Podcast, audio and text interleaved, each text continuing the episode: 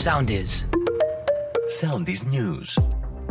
Με τη φράση Κυριακού, τη διακοπή τη συμμετοχή τη Ρωσία στη συνθήκη για τα πυρηνικά New Start, ανακοίνωσε σήμερα ο Βλάτιμιρ Πούτιν στη διάρκεια του διαγγέλματό του για την κατάσταση του έθνους, λίγο πριν συμπληρωθεί ένας χρόνος από την εισβολή στην Ουκρανία.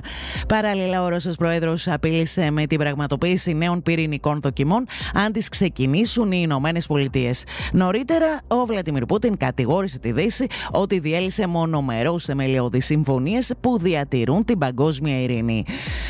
Την απόφαση του να μην είναι υποψήφιο στις επερχόμενες εκλογές ανακοίνωσε ο πρώην Πρωθυπουργός Κώστας Καραμαλής. Σε ανακοίνωσή του αναφέρει πως έλαβε την απόφαση να ολοκληρώσει την κοινοβουλευτική του διαδρομή και ξεκαθαρίζει πως στηρίζει την κυβέρνηση της Νέας Δημοκρατίας.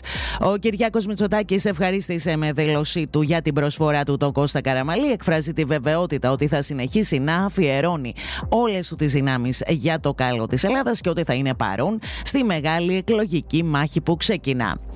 Για τα ελληνοτουρκικά μίλησε κατά την κοινή συνέντευξη τύπου με τον Νίκο Δένδια ο Αμερικανός Υπουργός Εξωτερικών Άντωνι Πλίνκεν είπε ότι ο σεισμός στην Τουρκία μας θυμίζει ότι πρέπει να είμαστε ο ένας δίπλα στον άλλον και συνέχισε θέλουμε να επιλύουμε διπλωματικά τις διαφορές μας και να αποφεύγουμε τις απειλές που αυξάνουν την ένταση.